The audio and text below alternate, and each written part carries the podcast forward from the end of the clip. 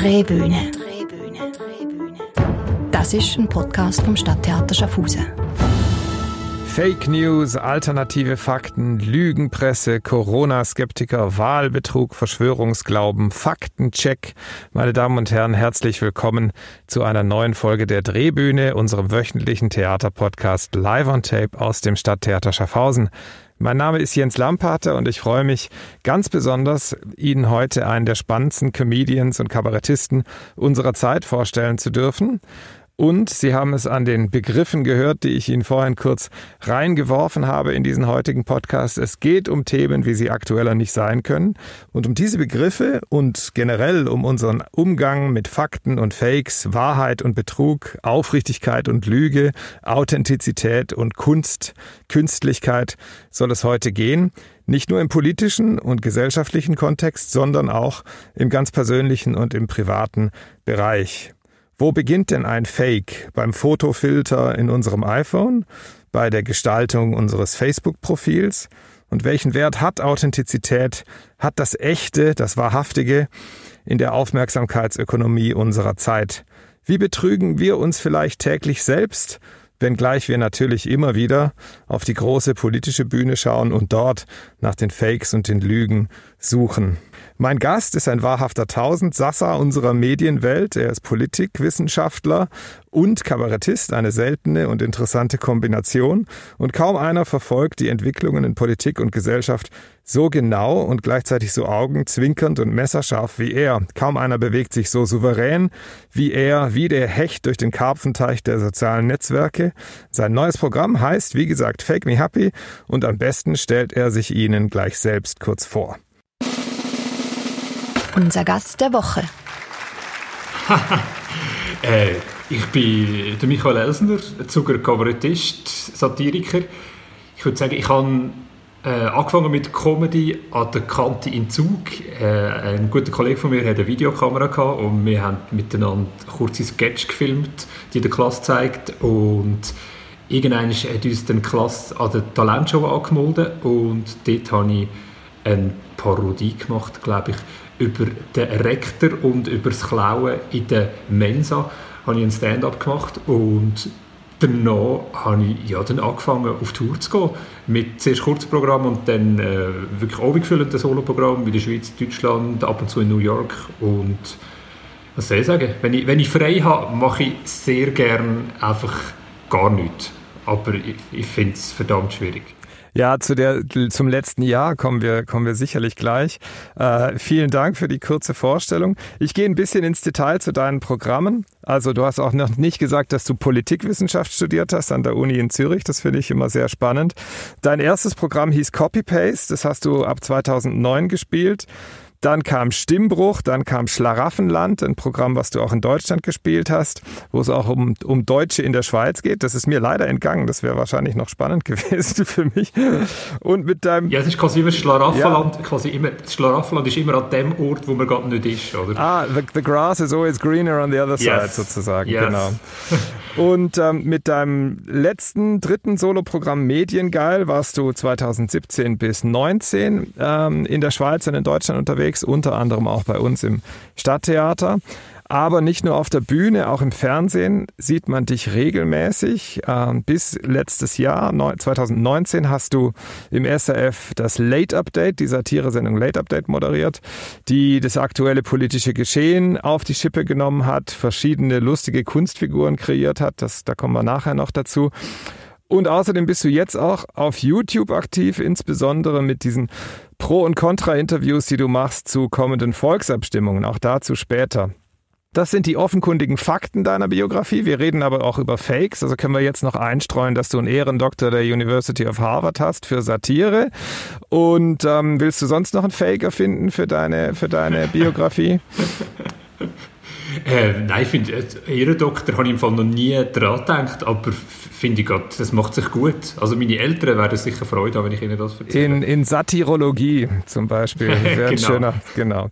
Gut, bevor wir jetzt aber ins Thema reinkommen und zu deinem neuen Programm kommen, wollen wir dich unseren Zuhörerinnen und Zuhörern noch kurz persönlich vorstellen und dazu stellen wir jedem unserer Gäste unsere sogenannten Gretchenfragen. Die Gretchenfrage. Zeitreise. Du kannst für einen Tag in die Haut einer wichtigen Person der Theatergeschichte schlüpfen. Wer möchtest du sein? Heißt Theatergeschichte irgendeine Person, die einfach schon mal auf einer Bühne gestanden ist oder etwas geschrieben hat? Irgendjemand aus der Theater-, Kultur-, Literaturgeschichte, irgendjemand. Ich bin jetzt nicht unbedingt einer, der mega, mega weit zurückkommt. Mich interessiert vor allem das, was aktuell läuft. Vielleicht ein bisschen früher. Ich würde eigentlich gerne zurückgehen. Ich würde mal einen Tag verbringen als Woody Allen, wo er noch Stand-up gemacht hat in New York auf der Bühne. Und vor allem, weil es einer ist, der jetzt halt nicht Theater schreibt, aber eigentlich jedes Jahr einen neuen Film schreibt und rausbringt. Und ich finde es unglaublich, wenn er das schafft. Und sonst, wenn man sagt, vielleicht Theater würde ich sagen, momentan das Aktuelle würde mich interessieren, einen Tag als Lars Eidinger verbringen. Das ist auch spannend, ja, sehr interessante Auswahl. Zweite Frage, im Erdboden versinken. Was war der peinlichste, schlimmste, unglücklichste Moment in deiner Bühnenlaufbahn? Ich denke eigentlich nicht so in absoluter Kategorie. Also das Beste, das Schlechteste, das Peinlichste. Weißt du, wir suchen einfach immer schöne Anekdoten. Ja, sagen wir, grundsätzlich finde ich fast alles, was ich gemacht habe, also etwa 3 Jahre später, irgendwie ein bisschen peinlich. Sonst, was jetzt vielleicht nicht ultimativ peinlich war, aber einfach eine schöne Panne war, ich tue eigentlich vor dem Auftritt tue ich mich eigentlich immer einlesen mit der Lokalzeitung, um zu schauen, was so läuft in der Region. Und ich bin vor einiger Zeit in einer Mehrzweckhalle auftreten. Und dann während der Vorstellung, plötzlich in so einem wirklich ruhigen Moment, kracht einfach in der Mitte vom Publikum ein Stuhl zusammen. Die Person, die drauf ist, natürlich am Boden. Es hat sich dann herausgestellt, dass die Person, die drauf gesessen ist, der Gemeinderat war, der verantwortlich war dafür, dass wir die Mehrzweckhalle renovieren würden. Er das aber nicht wollte. Sprich, ja, das ist der Running Gag geworden vom ganzen Abend. Und ich glaube, meines Wissens haben sie mir dann mal geschrieben, die Halle sei dann 2 Jahre später noch renoviert worden, unter Leitung von dem Gemeinderat. Ah, sehr gut. Das heißt, du hast es dann wirklich gerade direkt eingebaut und bist immer wieder drauf zurückgekommen in der Show, oder? Das finde ich eigentlich immer das Schönste. Also ich habe ich habe mein Programm dabei, das ich vorbereitet habe, aber ich finde es eigentlich grossartig, wenn am Abend selber auch noch Sachen passieren. Also ich frage gerne die Leute ein bisschen aus. Ich will nicht einfach nur Namen und Vornamen wissen, sondern ich frage sie wirklich so, was haben sie heute erlebt, was machen sie von Beruf, und nehme dann vielleicht so eine Geschichte von jemandem in der ersten Reihe Platz 5 und rede dann später noch mit jemandem in der zweiten Reihe Platz 3 und dann noch mit jemandem in der Mitte. Und das Ziel ist eigentlich, wie die Geschichten der einzelnen Leute so zusammenzuhängen im Verlauf des Abends, dass am Schluss alle Leute das Gefühl haben, hey, die gehören zum Programm, das ist abgesprochen. Ja, es ist dann auch so das Gefühl nicht von einem abgenudelten Programm, sondern von einem Service, einem ganz persönlichen Service, den man dann bietet sozusagen als Kabarettist. Kommen wir zu unserer letzten Gretchenfrage. Die lautet, verweile doch, du bist so schön. Was war die bisher unvergesslichste, schönste und beste, das Highlight, der schönste Moment in deiner Bühnenlaufbahn, wenn es da eins rauszupicken gibt? Es sind schon, das, was ich vorher eigentlich gesagt habe, immer wieder die Momente, wenn ich merke, dass sich plötzlich im Verlauf des Abends die Geschichten von den einzelnen Zuschauerinnen und Zuschauern, die man nicht hätte kennen vorher, sich irgendwie auf wundervolle Art miteinander verbindet. Das sind Momente, die mich berühren. Und ich würde sagen, wenn ich das erste Mal Zugabe aus dem jetzt aktuellen Programm vor Publikum gespielt habe, dort haben die Leute gelacht und gleichzeitig gebrüllt und Tränen in den Augen gehabt. Das hat mich extrem berührt. Ah, toll, toll. Ja, du hast vorhin gesagt, wenn du nicht auf der Bühne stehst, machst du gern gar nichts. Das ist jetzt natürlich, steige ich gerade ein mit einer etwas schwierigen Frage vielleicht. Das letzte Jahr ist ja vor allem mit Nichtstun oder Wenigtun und quasi fast einem Berufsverbot gleichzusetzen gewesen für unsere Zunft, für die Zunft der Kabarettisten, Schauspieler, Künstler.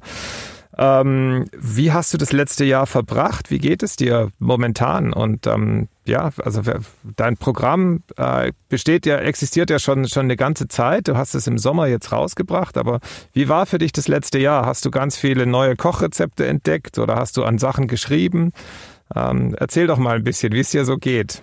Stimmt, das ist mittlerweile eigentlich so eine Frage geworden, die man fast nicht mehr stellen darf. Nur so, du, wie geht's eigentlich? Also darf ich fragen? Also, ja, jetzt, ich würde jetzt mal sagen, ich habe mir angewöhnt, nicht mehr über die ganze C-Sache zu reden. Also jetzt mal abgesehen von dieser ganzen C-Sache mit allem Verschiebungsschissel und dem finanziellen Fiasko, geht es mir wirklich gut. Ich habe so ein bisschen eine Morgenroutine entwickelt, wo ich eigentlich jeden Morgen aufstehe, Sport das ist mache, schon mal gut. meditiere und dann jeden Tag an neue Stand-up-Bits schreibe. Und das macht extrem Spass, so wie einfach in Themen einzutauchen, die ich vor kurzem eigentlich noch gar nicht gedacht habe, dass sie mich beschäftigen. Also jeden Tag Comedy schreiben. Und ich habe mir ein kleines Träumchen verwirklicht und habe angefangen, Schlagzeug zu spielen. Sehr schön. Integrierst du das dann irgendwann auch in einem neuen Programm oder ist es so weit noch nicht? Nein, das ist mir wirklich, es ist einfach, eigentlich für mich persönlich, ich kann als kleiner Bub ist das mein grosser Traum gewesen, Schlagzeug spielen. Also ich weiss nicht, wie das in Schaffhausen ist, aber zum Beispiel dort, wo ich aufgewachsen bin, hat es so einen Abend gegeben, wo alle Schülerinnen und Schüler, nachdem sie Blockflöte gelernt haben, können einen Abend lang durch die Musikschule durchlaufen und durch das Schulhaus durchlaufen und bei jedem Musiklehrer, bei jeder Musiklehrerin Instrumente ausprobieren, um herauszufinden, was sie machen wollen. Und ich habe von Anfang an gewusst, mein Vater gesagt, «Schau, wir gehen in die Turnhalle zum Herrn Völmi, weil der ist Perkussionist, Schlagzeuger, dort will ich her.» Und er hat so gefunden, nein, also der Schlagzeug ist zu laut, kommt uns nicht ins Haus rein. Die Horrorvorstellungen aller Eltern. Genau, aber sie haben dann gefunden, Michael, anstatt Schlagzeug, Klarinette. Klarinette, das ist doch ein Instrument für dich. Und darum habe ich Klarinette gelernt, habe dann relativ zackig probiert zu wechseln, auch so ein bisschen zum Klezmer-Musik spielen, weil mir die viel mehr taugt hat. Und dann habe ich, sobald ich durfte, einen Nebenjob anfangen, habe ich angefangen, Werbung zu vertragen, um Geld zusammenzusammeln, um mir ein Saxophon kaufen können. Dort kommt der Konnex zu Deutschland, wie natürlich kurz auf Konstanz über das Schlagzeug kaufen, dass ich es mit der Mehrwertsteuer quasi ein bisschen günstiger bekommen habe. Ich habe wirklich gerade schüsst gelangt mit dem Geld. So. Und dann habe ich Saxophon gespielt, über viele Jahre auch in Jazz- und Funkbands, und das hat mega Spass gemacht. Aber das Schlagzeug ist einfach immer irgendwo wie, einfach noch so, es hat irgendwie so geschwebt. Und jetzt, wo ich gemerkt habe, habe ich hure viel Zeit und ja, ich habe einfach auch Bock, wieder etwas Neues zu lernen. Und ich fand, also komm, ich stelle mir ein Schlagzeug in die Wohnung. Wie ist es denn, wenn man so eine lange Zeit hat ohne Live-Auftritte und dann geht es plötzlich wieder los auf der Bühne? Ist es wie bei einem Sportler, dass man sagt, oh, jetzt muss ich aber noch irgendwie trainieren, ich bin nicht so wach, ich bin nicht so fit, wie ich, wenn ich in der Tournee drin bin, in der Routine mit 2-3 Vorstellungen jede Woche. Musstest du jetzt, wo du dein neues Programm eingespielt hast im Sommer, musstest du quasi dich wieder wettkampftauglich machen oder wie ist das? Ich finde wirklich, das ist etwas vom Krassesten, was momentan ist, was man, glaube ich, auch unterschätzt. Das Auftreten vor Leuten, finde ich, natürlich, es ist ein Handwerk, wo man eigentlich immer wieder trainieren sollte. Es ist wie so ein Muskel, wenn man es zu lange nicht macht, dann verliert man ganz viel, also ganz viel Intuition. Und es ist wirklich etwas von dem, was ich momentan eigentlich am tragischsten finde. Also ich kann neue Sachen schreiben, aber ich kann die Sachen nicht mit dem Publikum zusammen besser machen. Geht es dir mit den Parodien auch so, dass du sagst, oh, jetzt ist mir der Federer komplett verrutscht, weil ich den einfach ein halbes Jahr lang nicht mehr gemacht habe? Oder kannst du den einfach abrufen? Oh, nein, das ist überhaupt kein Problem. Also da ist so tief drin. Also das ist unglaublich. Da bringe ich nicht mehr weg. Also bei der Parodie ist es überhaupt kein Sache, weil die kommen aus mir raus, auch wenn ich mit einem Kollegen rede oder wir besprechen irgendeine Bundesratssitzung, dann ist wie klar, dass auch kurz noch der ich bin Bundespräsident. Warum? Ich weiß nicht. Also der kommt irgendwie einfach raus, weil es mir einfach Spass macht, so rumzuspielen. In deinen ersten Programmen waren die Parodien sehr viel wichtiger, als sie es im letzten Programm sind, habe ich zumindest den Eindruck. Und um unseren Zuhörerinnen und Zuhörern, die deine Programme vielleicht nicht gesehen haben oder sie einfach nochmal hören wollen, einen Eindruck davon zu verschaffen, hören wir einen ganz kurzen Auszug aus deinem ersten Programm Copy Paste. Wir wollen nicht grübeln, aber vielleicht mal ein bisschen hinter die Fassade gespienzelt vom Roger Federer. Sagt, was bedeutet euch das Klima denn ganz persönlich? Ja, man, das ist ganz klar, oder? Also,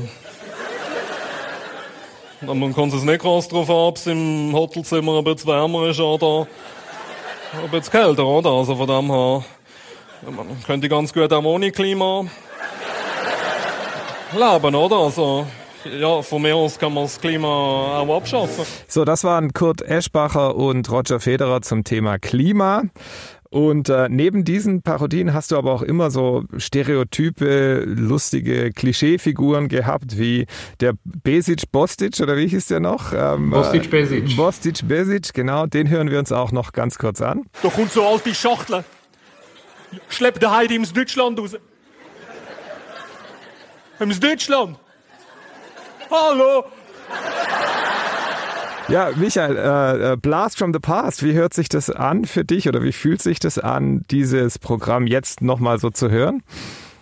Ich habe das wirklich Ewigkeiten nicht mehr gehört. Also wirklich, ich meine, ich gehe mit dem auf Tour und dann bin ich noch im Schnitt zum DVD machen und nachher schaue ich mir die Sachen nie mehr an.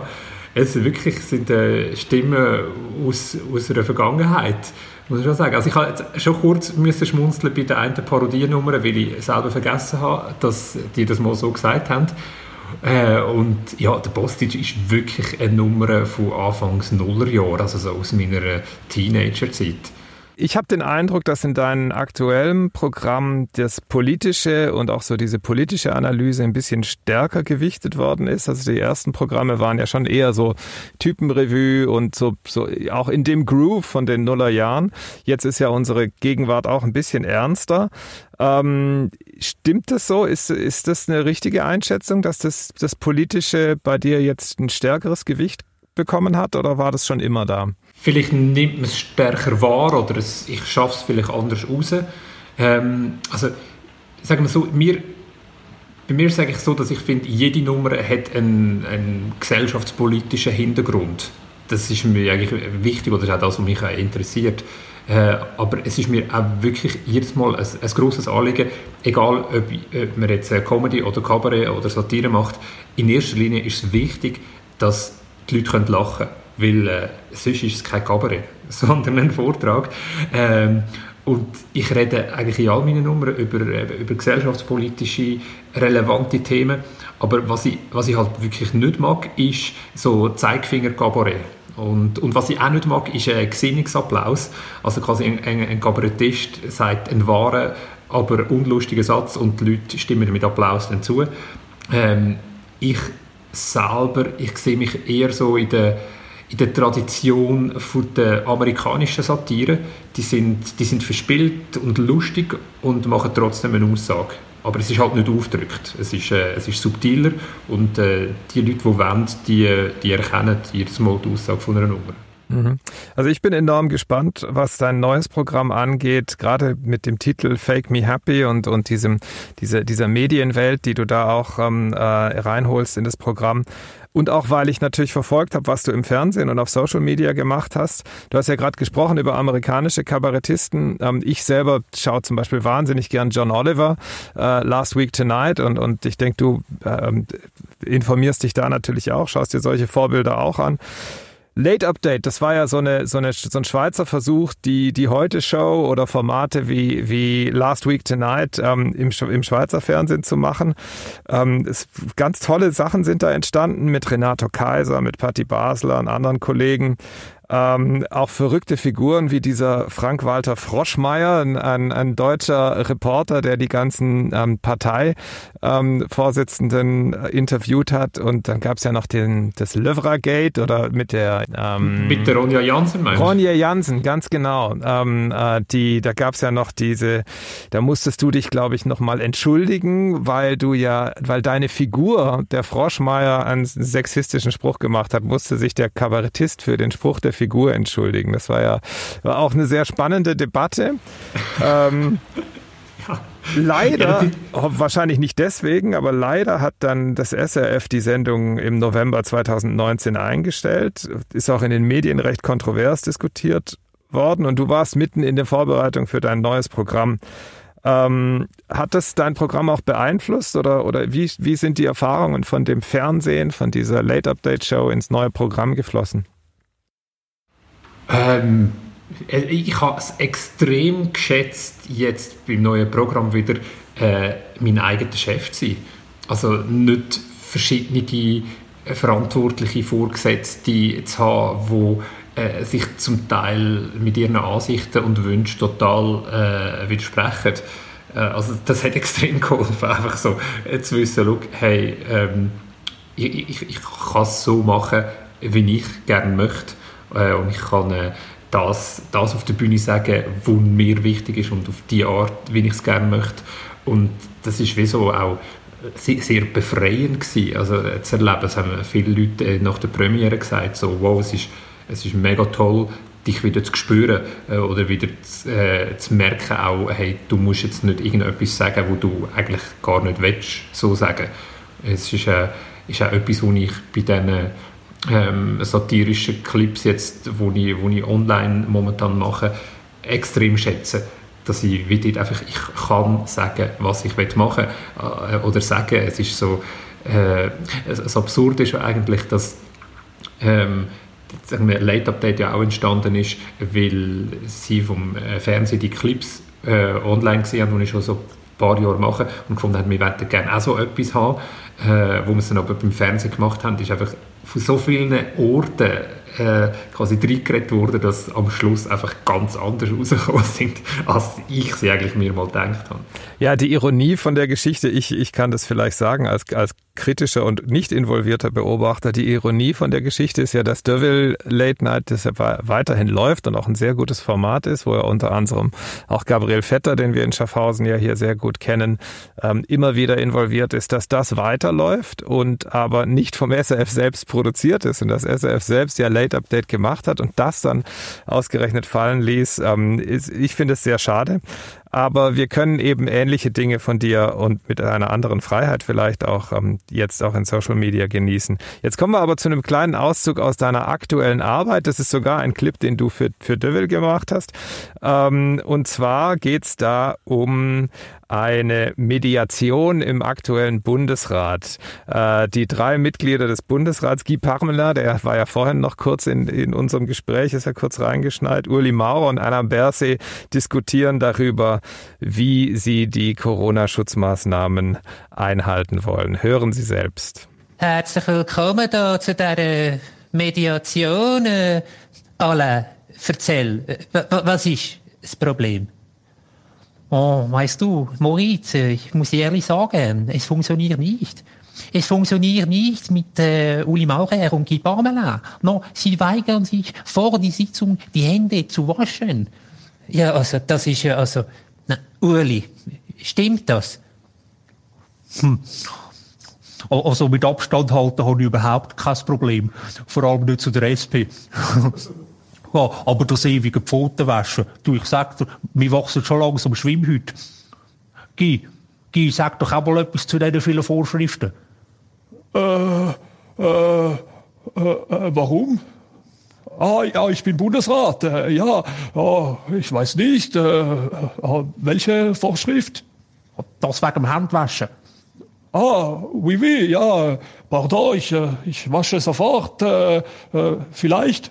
No, siehst du, es funktioniert nicht. No? Er hat vermutlich wieder zu viel Desinfektionsmittel getrunken. Aber er sollte es nicht trinken, er muss es reiben. Oh, Alain, dir reibe ich jetzt aber auch gerade eins. Wegen dir haben wir auch schliesslich den ganzen Schlamassel, du linker Koronist. Also jetzt ruhig bleiben. Also können wir uns wenigstens darauf einigen, dass wir etwas gegen die Pandemie machen müssen. Aber sicher nichts, wo uns die ganze Wirtschaft abwürgt. Gell, Guy?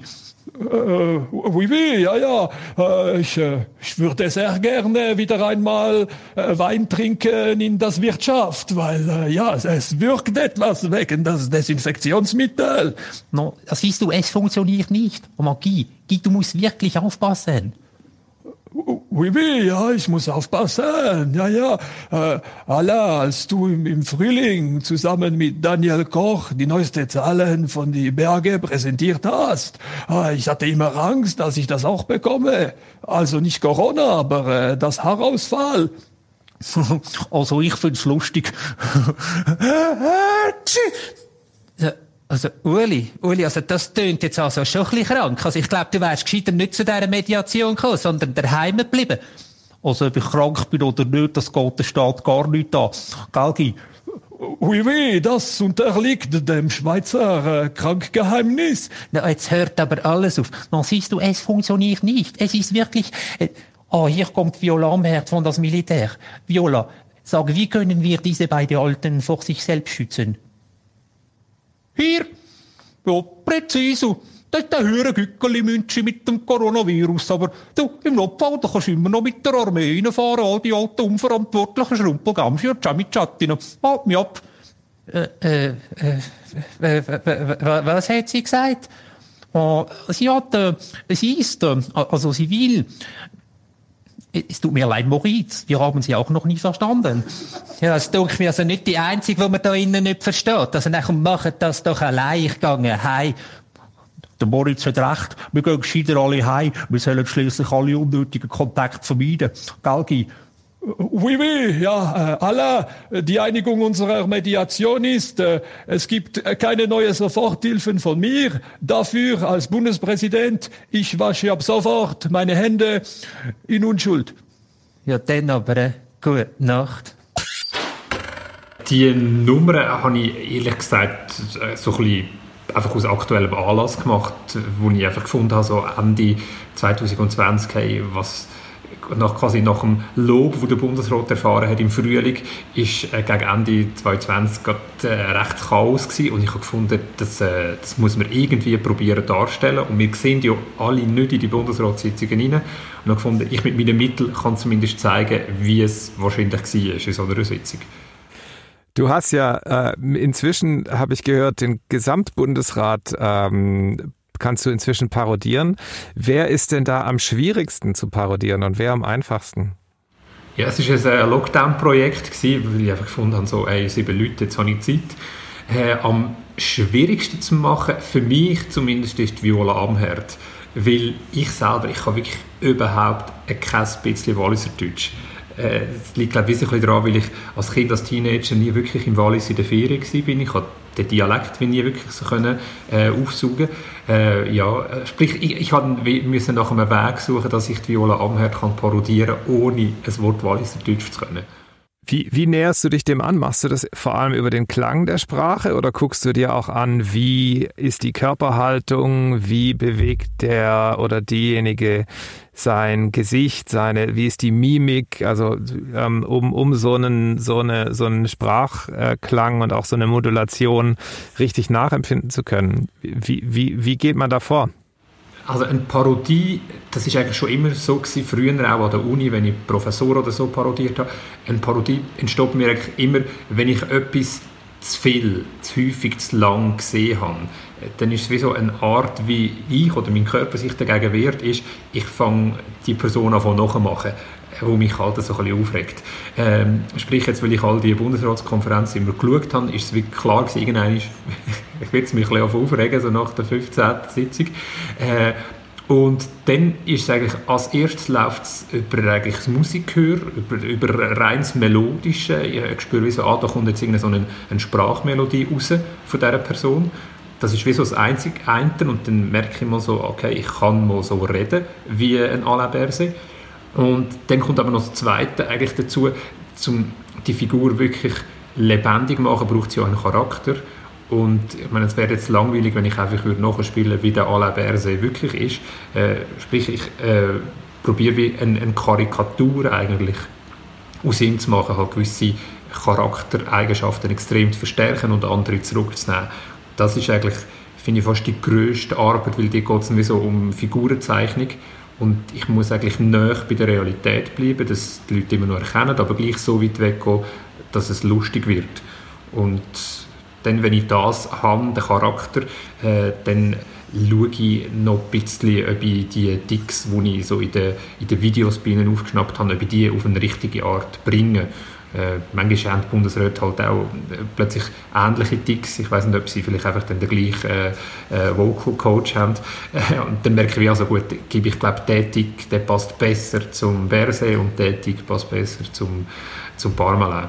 Und ja, und dann, wenn ich das beieinander habe, dann fängt der grosse Fun an, nämlich zu sagen, hey, ich will eine Geschichte erzählen. Und das Tolle ist, jetzt habe ich einfach 7 Leute, wo ich die Geschichte einbauen und irgendwie spannender machen, um eben über den Umgang von der Schweiz mit der Corona-Krise zum Beispiel zu reden. Du hast vorhin gesprochen über die neue Freiheit, die du jetzt ein bisschen genießt, dadurch, dass du deine Clips machst, dein eigenes Programm machst. Du hast dich auch ein bisschen von dieser Live-Branche im letzten Jahr unabhängig gemacht, indem du zum Beispiel deine Gute-Nacht-Show online für Abonnenten anbietest über den Online-Kanal Patreon. Du bist nicht der einzige Schweizer Kabarettist, der das macht. Auch Hazel Brugger zum Beispiel vermarktet ihre Podcasts und andere Formate über Patreon. Also ein Bezahlmodell, ähnlich wie das bei Netflix oder Sky oder was auch immer der Fall ist, dass deine Fans, deine Follower den Content, den du produzierst, exklusiv schauen können. War das aus der Not geboren, oder erzähl mal ein bisschen, wie kam es dazu? Ja, es ist halt letztes Jahr, wo dann gegen Ende Jahr nochmal alles zusammengefallen ist mit Live-Auftritt, oder wo das absehbar war, habe ich wieder mal einen Effort gemacht und gerade ein paar Shows aufs Mal aufgezeichnet. Und ich meine, also die Gute-Nacht-Show ist eigentlich eine Show, ich habe ein Pult auf der Bühne und ein Bett und ich lade 3 Gäste ein zum Reden auf meine Bettkante, und je nachdem, wie sich das Gespräch entwickelt, gehe ich mit einem von meinen Gästen nachher noch unter die Bettdecke weiterreden, und die Gesprächssituation ist einfach einzigartig, weil das halt sonst nie vorkommt, dass man im Liegen redet vor Publikum. Es führt zu viel intimeren Talks und sie sind aber trotzdem witzig und ich hoffe auch immer inspirierend für die Leute. Und ich habe angefangen, einfach, weil das eine Show ist, die auch mit wenig Zuschauerinnen und Zuschauern funktioniert, die Sachen auch aufzunehmen, Clips zusammenstellen, und gefunden, okay, weil wir halt nur 50 Leute haben und wir das jetzt zeigen dürfen, hey, lass uns doch das noch rausspielen, dass es mehr Leute könnt sehen und Freude haben daran, und um die Produktion zu zahlen, was halt eben mit Kamera und allem halt Aufwände sind, gefunden, ach, lass uns schauen, ob man kann eben so ein Abo halt machen auf patreon.com/Michael Elsener.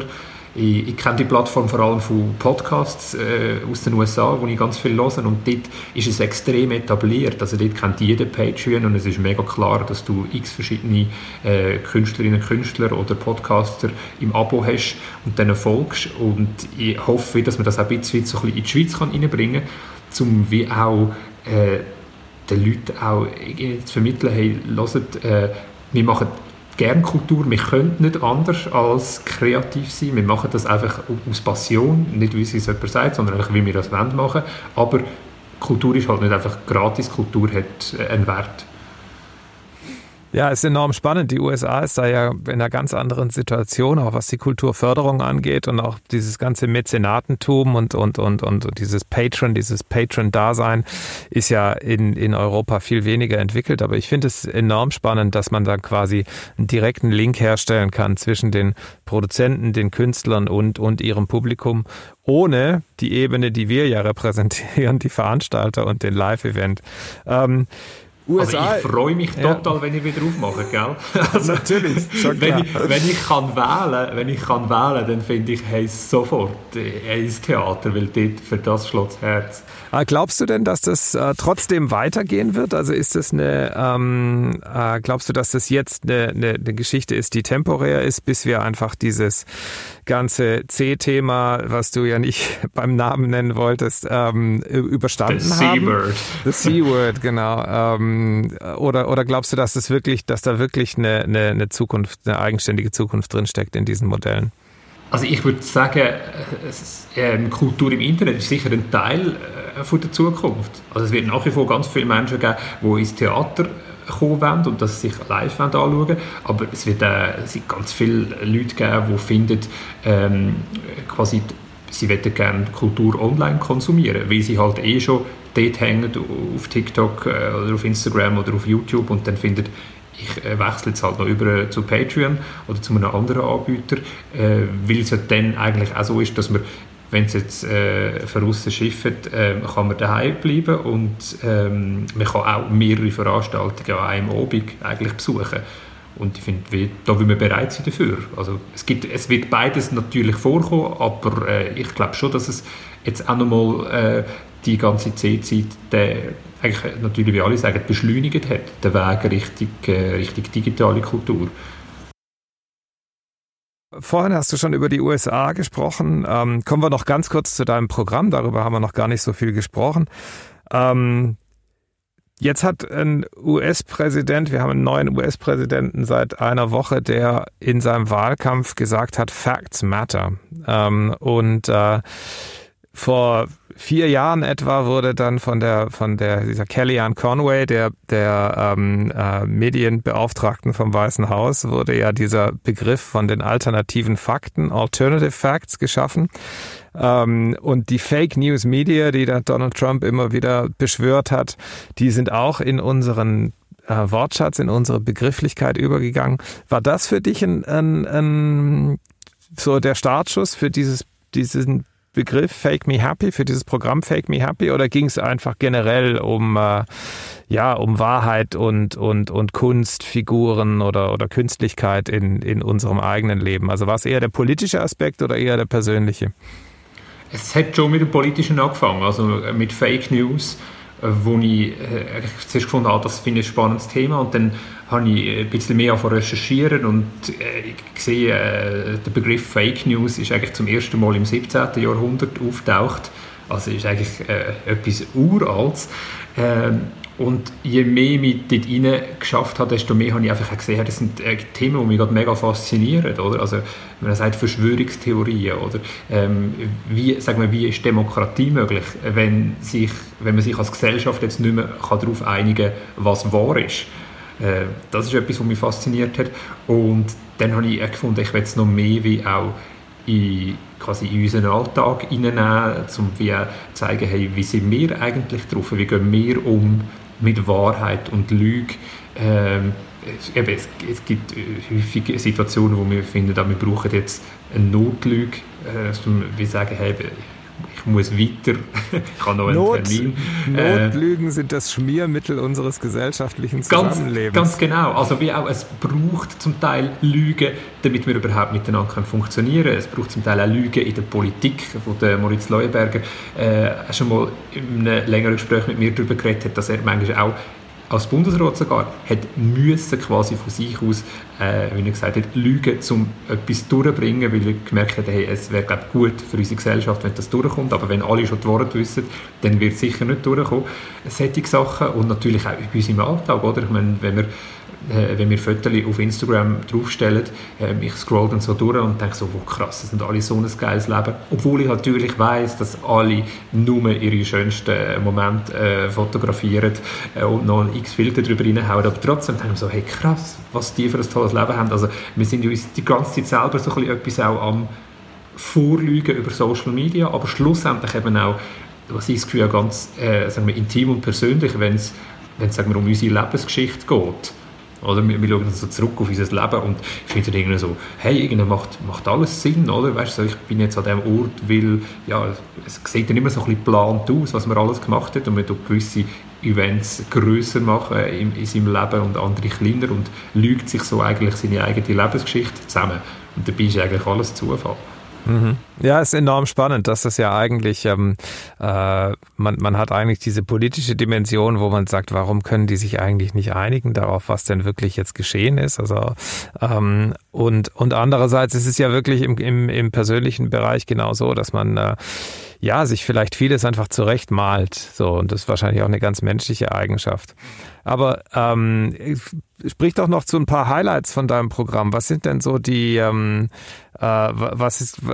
wen können wir denn erleben, wenn wir wieder zu Promi-Parodien kommen? Wer kommt denn da vor? Was passiert dort in dem Programm? Also natürlich eben einerseits, wir sehen den Gesamtbundesrat in einer riesigen, monströsen Sitzung. Dann stecke ich auch ein paar Promis in ein Hammam und schaue, wie sie miteinander interagieren, wenn sie jetzt halt Viertelblut in einem Hammam hocken. Das ist doch der funny Teil. Dann rede ich bei Fake Me Happy natürlich über das grosse Thema Political Correctness, wie wir mit dem umgehen sollen.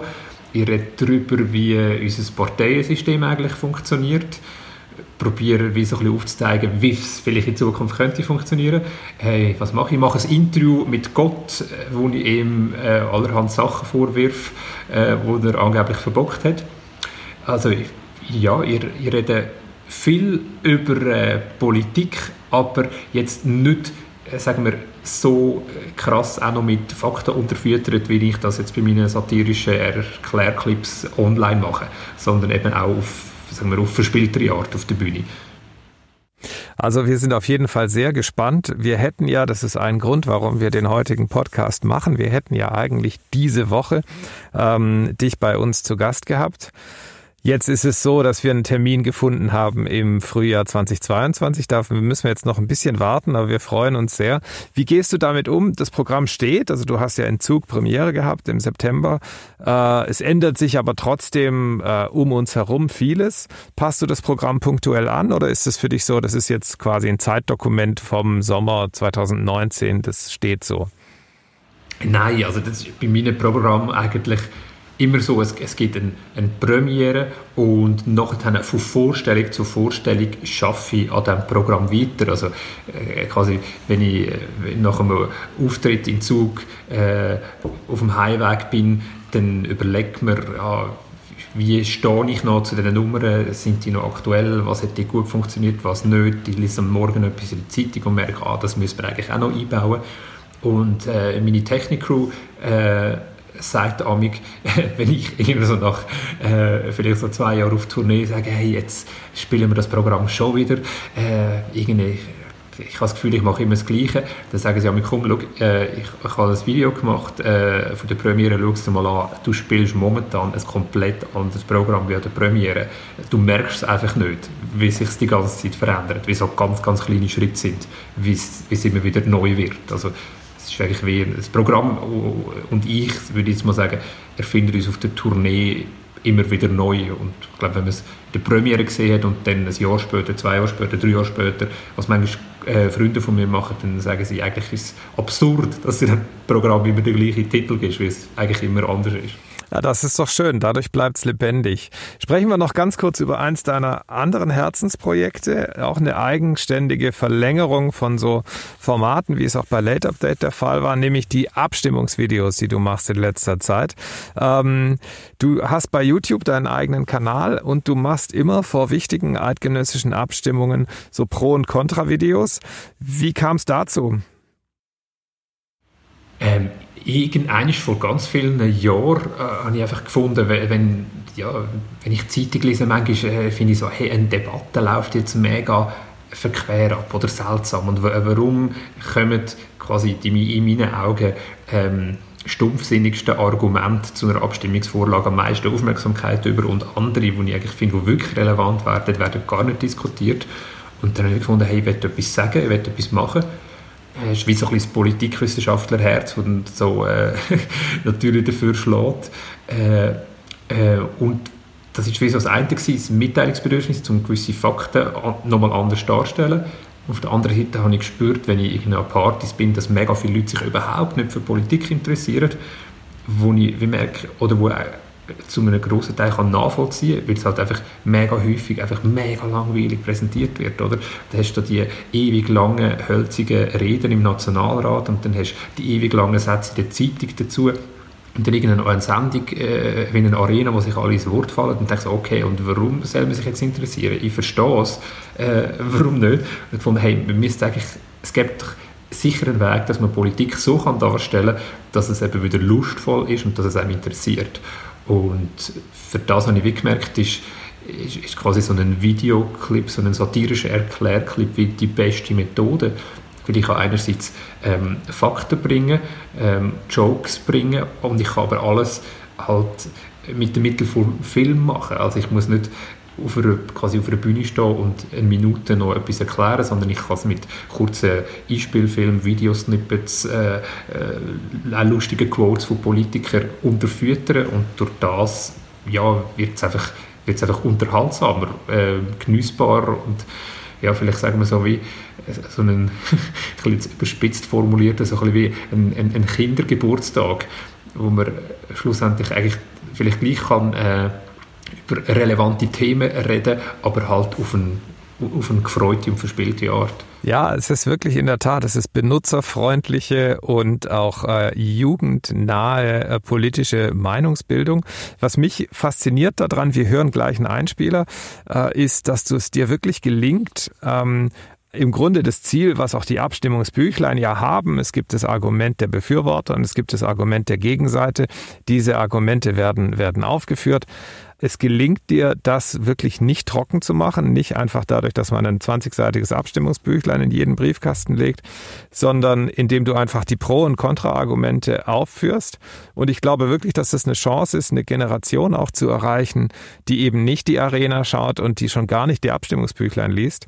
Wir hören gerade selbst kurz rein. Und zwar geht es da um die Initiative zum Verhüllungsverbot, ein wirklich kontrovers und dialektisch diskutiertes Thema. Und da hören wir einen kurzen Clip. Die ganze Niqab-Debatte läuft bei uns extrem emotional ab. Und ich glaube darum, weil es tätschen zwei Ansichten frontal aufeinander.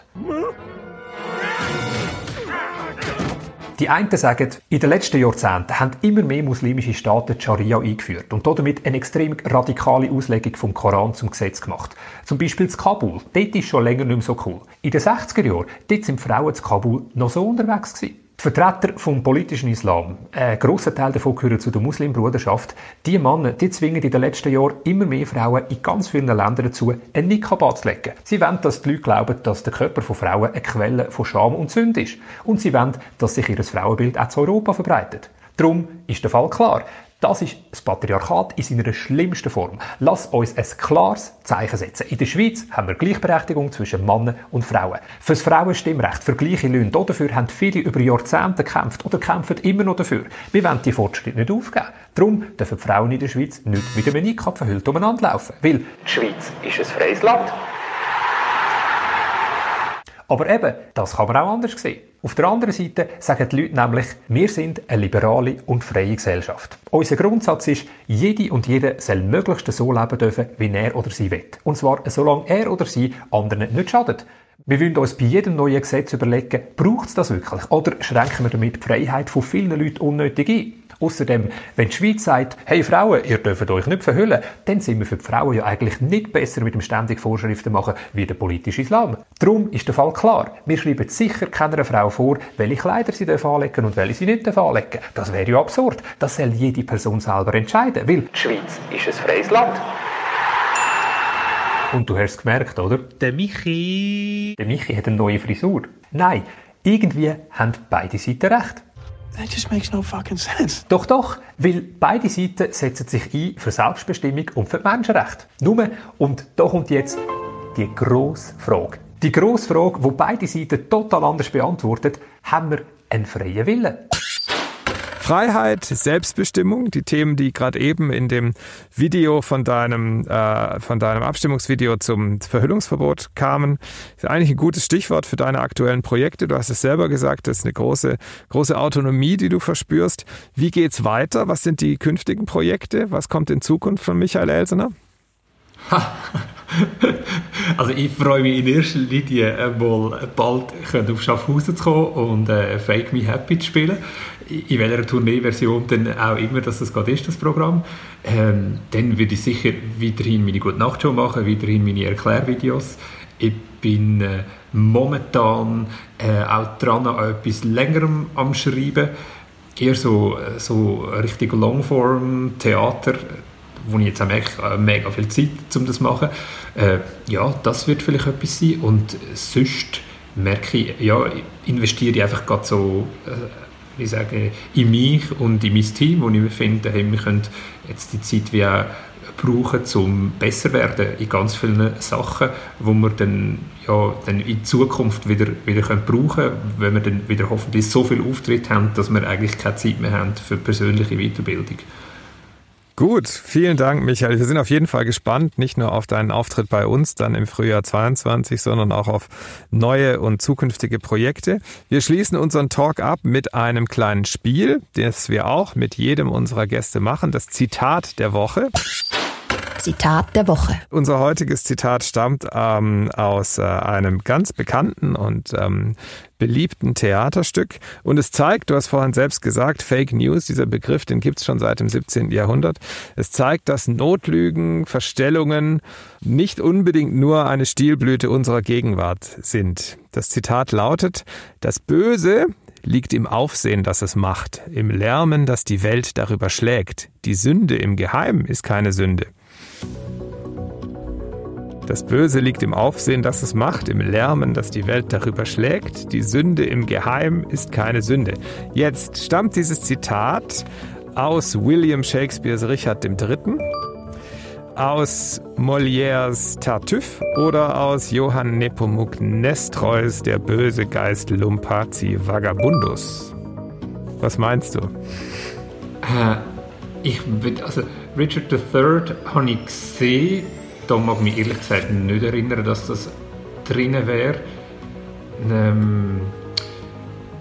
Zwischen den anderen zwei. Ich würde zwischen Molière und Nestreus hin und her schwanken. Vielleicht kann man da etwas, wenn es okay übersetzt ist, sagen wir vom Französischen, méchant, qui que, so die Relativsätze. Ich würde sagen, es ist etwas sehr Französisches, so mit dem «que» und «schaffen». Ich würde sagen, die Sünde, le péché, sehr Molière. Ich würde auf Molière tippen. Vollkommen richtig. Sehr gut und so differenziert und sprachwissenschaftlich, linguistisch, tiefgreifend hat noch nie jemand eine solche Frage beantwortet. Also herzlichen Glückwunsch. Du gewinnst 2 Auftritte im Stadttheater Schaffhausen im Februar 2022. Du weißt nicht, was mir der Gewinn bedeutet. Ja, ich hoffe, dass das eine sehr schöne Geschichte wird. Ich habe jetzt gerade dieses Jahr 2 Auftritte im Stadttheater Schaffhausen verloren. Also, mega Zufall. Ja. Also wirklich mega zugeschnitten auf mich, der Preis. Genau, sehr gut. Also vielen Dank, Michael. Erstklassig hast du diese Frage beantwortet. Zum Abschluss hören wir nochmals einen Auszug aus deinem letzten Programm, aus Mediengeil. Diesmal ist es keine Parodie einer bekannten Persönlichkeit, sondern es ist eine der vielen skurrilen Figuren, die durch deine Abende so geistern. So ein ganz bescheidener junger Mann mit einem Protestsong, der lautet Wie heißt die Figur? Ruby de la pluie, mein Singer-Songwriter, der extrem schüch ist und eine Musikkarriere starten will. Es ist super, dass wir jetzt gerade wie am Ende sind vom Podcast, weil es hat vorher gerade an der Haustür geläutet. Optimales Timing. ist gutes Timing. Also wir hören Ruby, sag doch nochmal, wie er heißt. Ruby de la pluie. Genau, den bescheidenen kleinen Singer-Songwriter aus Michael Elseners Mediengeil mit seinem Protestsong. Wir sagen vielen Dank fürs Zuhören und bis zum nächsten Mal auf der Drehbühne im Stadttheater Schaffhausen.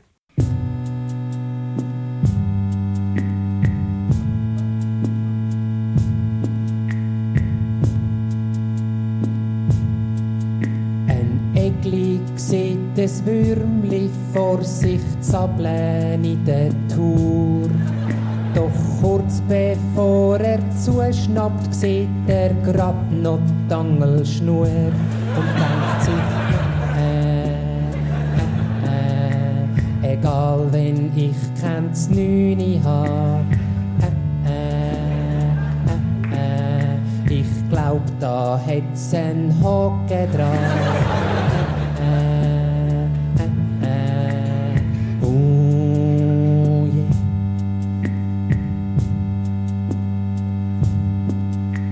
Der Kevin das mit Mann und Frau wett wissen unbedingt und sein Papi zu nem sagt, dass der Storch heim Kinder bringt.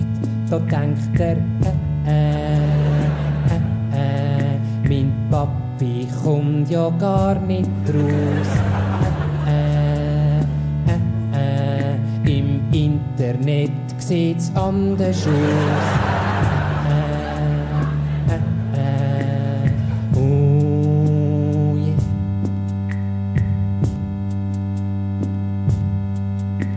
Wir meinen für den Elsener Sieger folgen Therapie und er drum geheilt könnt sie von seiner schweren Schizophrenie. Denn weiss ich, der Michi, der ist nicht bei sich, weil er jetzt grad meint, er säge mich. Oh yeah.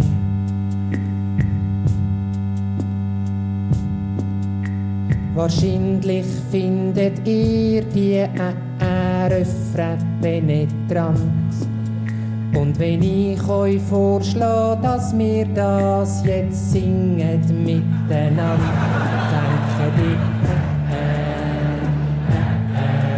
ich sing doch so nen Gugus nicht. In so Babyspruch, das wär ja blöd. Oh, und jetzt singen wirklich alle miteinander. Alle singen die Melodie. Ich glaub, das könnte ein Ohrwurm sein. Gell, ihr wollt mit mir singen da. Das kann doch noch chli lüter gehen. Auch wenn ich aufhör singen dir. Und auch noch, wenn ich disloziere. Ihr habt ja voll den ewig drin. Und singet auch noch, wenn ich weg bin. Drehbühne. Das ist ein Podcast vom Stadttheater Schaffhausen.